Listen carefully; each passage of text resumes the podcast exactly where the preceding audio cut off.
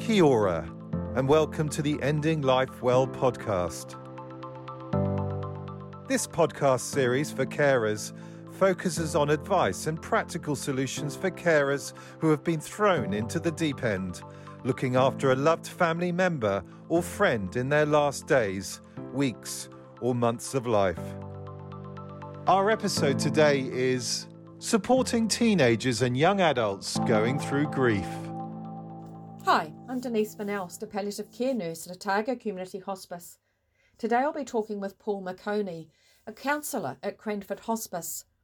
Paul's had particular experience working with children and adolescents for over twenty years, and this is a passion and interest of his when talking about grief and loss. Hi, Paul. Hi, Denise. Thanks for having me. Paul, when it comes to teenagers, they're a mixed bag, teenagers, aren't they? Because they're still a child, but they're, they're yearning to be an adult, and they're in that betwixt and between.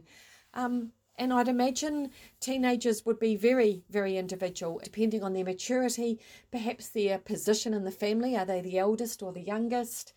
You know, what advice do you have to parents of teenagers where the parent is approaching a terminal diagnosis? I think when it comes to helpful advice that I might have for parents, it would be maintain relationship, because quite naturally they're pulling away from their parents and towards their peers. And so they're sort of sharing less with their parents generally and more with their peers.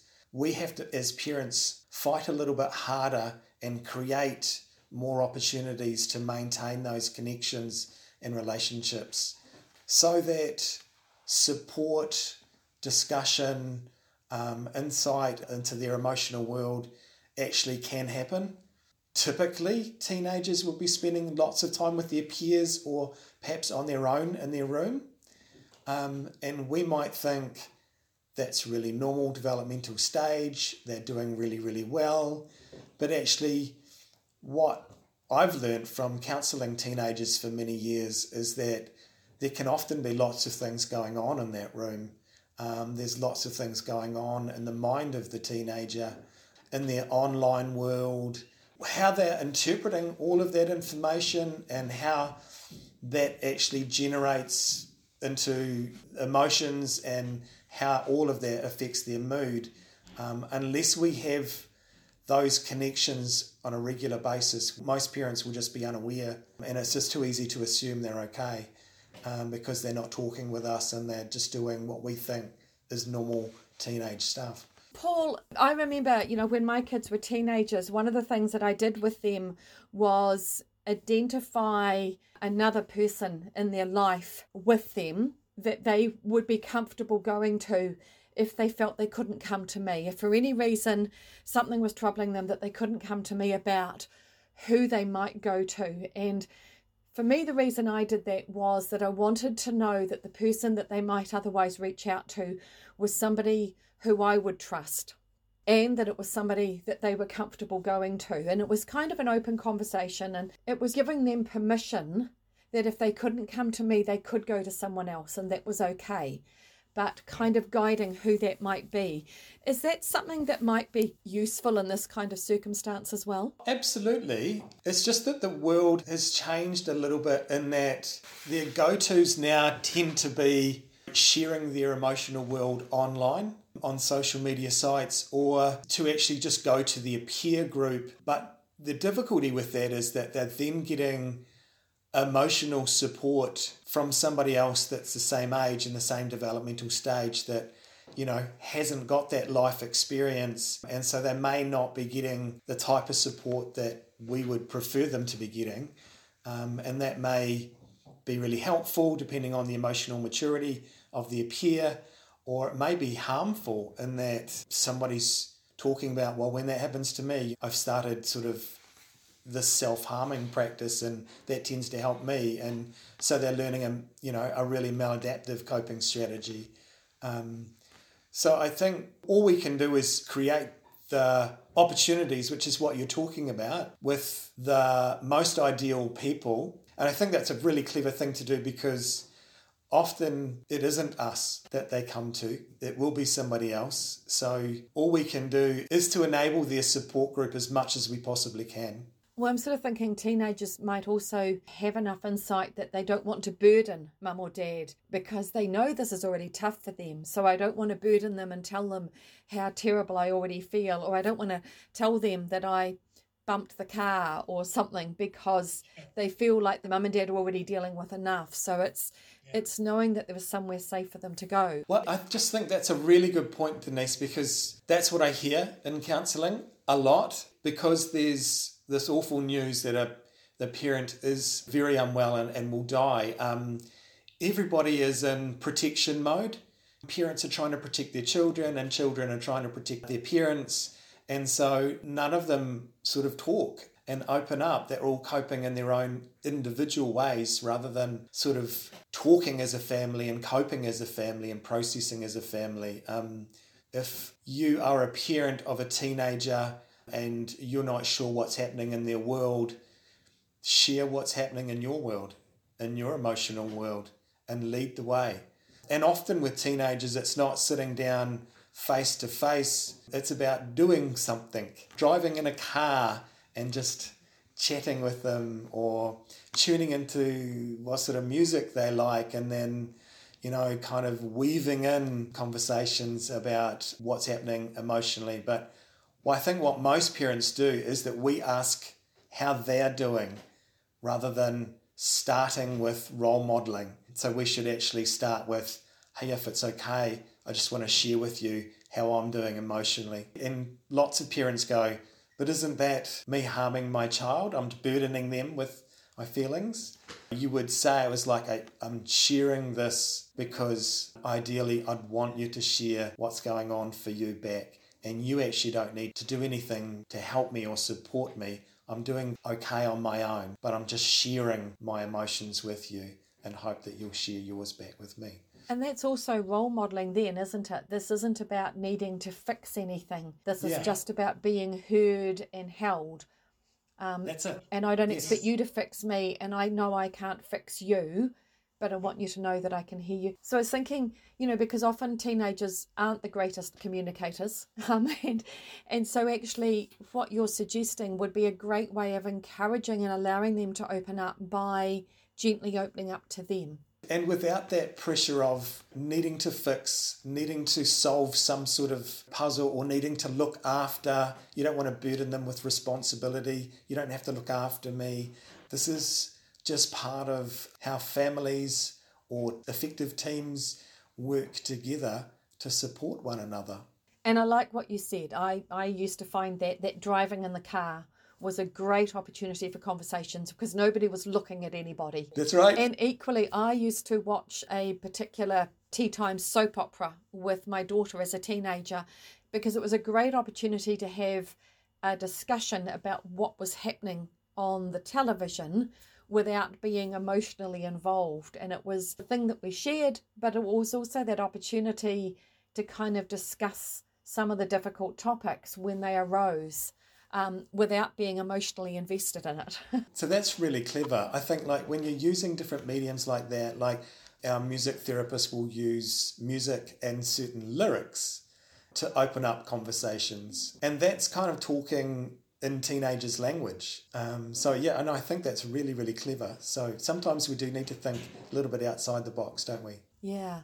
And, and I come back again, that we do need to trust ourselves as parents. Yes, absolutely. Trust yourself as parents. Back yourself that even though it might be scary, you'll find a way through those conversations and it will be okay. And if you feel that in any part of these conversations you are concerned that your child may be at risk, then sometimes rather than pushing your child into counselling or pushing a child to go and see their G P, it might actually be good for you to go to, to a counsellor and learn how you can support your child in different ways to reduce those risks, um, just upskilling in that area.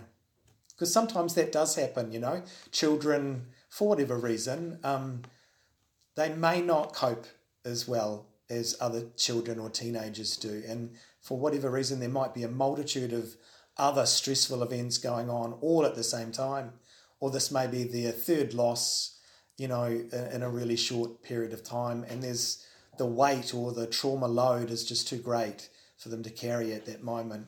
And that loss isn't necessarily a death either. It might be that they didn't get into the, the sports team they thought they were going to get into. It might Absolutely. Be a boyfriend or a girlfriend or even just a friend has kind of, you know, turned their back on them at school, or they failed an exam. So especially at that teenage level, as you're saying, there can be accumulated losses that mean this is just one more. And to adults, the loss of a friend or a boyfriend or girlfriend or, you know, failing at an exam, for us as adults, we've learned that's not the be-all and end-all. But for them, at their age, that can be really, really huge and bring some really intense emotions with it. So when you put that on top of what's going on in the family, then where are the stable areas in their life? You know, they're all sort of unstable at that time. Paul, the other behaviour that I sometimes see in teenagers is what appears to be them being very selfish or very self-centred, that they don't seem to want to be involved with the family. They might be going off and engaging in some other destructive behaviours or just being absent from the home. And it's all about them when, you know, it shouldn't be. It should be about the fact that dad's not well. Um, but actually that also is normal, isn't it? And it's incredibly important to keep a lot of those normalities going. Um, so if we're in that space where either myself or my partner is um, terminally ill and will pass away, and I'm not seeing my teenage child because they're more away with their friends and hanging out outside of the home, that might be really hurtful. And I may interpret that as, well, they obviously don't care. But actually, that's normal teenage stuff. And it's incredibly important that that's what they continue to do, because that's their coping. If they were to be at home more, where there's lots of emotion in the house, where they're having to interpret and process all of that emotion more constantly, they'd actually be more at risk. That could really overwhelm them, couldn't it? That's right. So having a balance is really important. So rather than seeing it as uncaring, it's like, oh, great, this is her or his coping. This is their way of coping, and I'm pleased that they're doing that. That's what I want as a parent. What if, Paul, though, if what if your concerns are that they are really perhaps taking this to the extreme, as we know teenagers can do? Sure. I know that, you know, my husband's time is becoming very limited and they're simply not home. My sixteen-year-old is just not in the house. They're always out with friends. And I feel deep down they're going to regret this later because they aren't spending the time, and in a few short weeks they won't be able to spend that time with their dad. I don't want them to have those regrets later, but I don't want to be trying to lay down the law now. What are some of the ways you could negotiate that? Yeah, I mean, that's a really good question. Um, if you're seeing any behaviour to an extreme sort of or excessive level like that, where perhaps they're not at home hardly ever, then I would see any behaviour at that sort of level as uh, a red flag, really. It's a sign that they're not able to cope with what's going on. It's that fight or flight. It's too big, it's too much, so I've got to remove myself from the situation. So that's a sign that it's at an overwhelming level for them. So for any parent that sees sort of excessive behaviour like that or extreme behaviour, that's a, a sign that they probably need to do more investigation and assessment of what's going on for them. It's then again about how you go about doing that, isn't it? Which is why I think trying to maintain relationship with your teenager, as difficult as it is and as much as they need to pull away, we still need to have that regular connection so that we have opportunities to open up discussions about how they're doing, how, how can I help you? Otherwise, we just lose all opportunity and influence. And that's a scary thing. And would this perhaps be an instance where it might be, is there another, and I'm thinking sometimes it needs to almost be an in-between generation. So um, it might be an older sibling or, you know, um, a younger uncle or aunt or somebody that they are connected with might be able to help bridge that gap.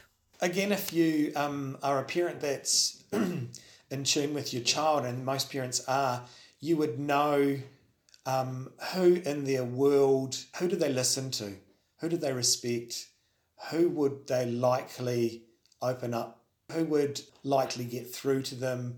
You'd probably be able to pull out a couple of people, I imagine, from whether it's their support group or your family or the community around you, because often we're not the the right person. You know, it's about choosing who the messenger is so that the message can get through. So I think that's really wise thinking. For me, it's the at-risk stage, where naturally the developmental stage is that they are developing their sense of identity, and so it's highly experimental.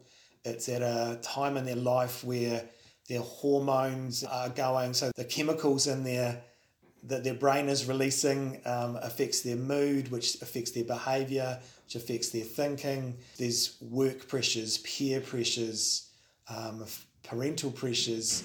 There's so many variables and factors going on all at once in this great big mix. And so there are real risks in that for teenagers. And, you know, our statistics in New Zealand aren't great when it comes to um, self-harm or suicide um, with teenagers. So for me as a counsellor, that's something I've always been really big on assessing. And I find if you're just upfront with teenagers about that stuff and say, hey, look, I'm just asking, and not shy away from it, they'll actually start talking back and sharing more with you. I think a lot of us shy away from asking because if we open that can of worms, we might not know how to close it or what to do. But actually, it's really important to to know that that risk is there um, and to not be afraid of having that conversation. And I guess being willing to think this will be uncomfortable, but I can do this. And perhaps a time to reiterate that I am a safe space. You can tell me anything and I might not like it, but we'll work through it together. Yep, absolutely. I think that's really wise. And what I often do when I'm counselling teenagers is I'll not normalise it, but I'll, I'll kind of say things that will take it away from them and say, you know, like other teenagers that I've counselled who have had similar things going on for them have talked to me about sometimes it being just too much, and you know they've had desperate thoughts come into their mind about maybe I should end my life, maybe that's the best answer. Um, and when they hear that, if it's happening to them, they're relating to it, it's resonating with them, and so it starts to open up conversations rather than going, are you suicidal, are you having suicidal thoughts? You know, you're, you're coming at it from a different angle. And so as a parent, I could perhaps be phrasing that, that, look, you know, what we're all going through right now is really hard. I know for some teenagers, this is a time that might cause them to have thoughts around hurting themselves as a way of taking some control. And I hope that if you were having those thoughts, that you'd share it with me.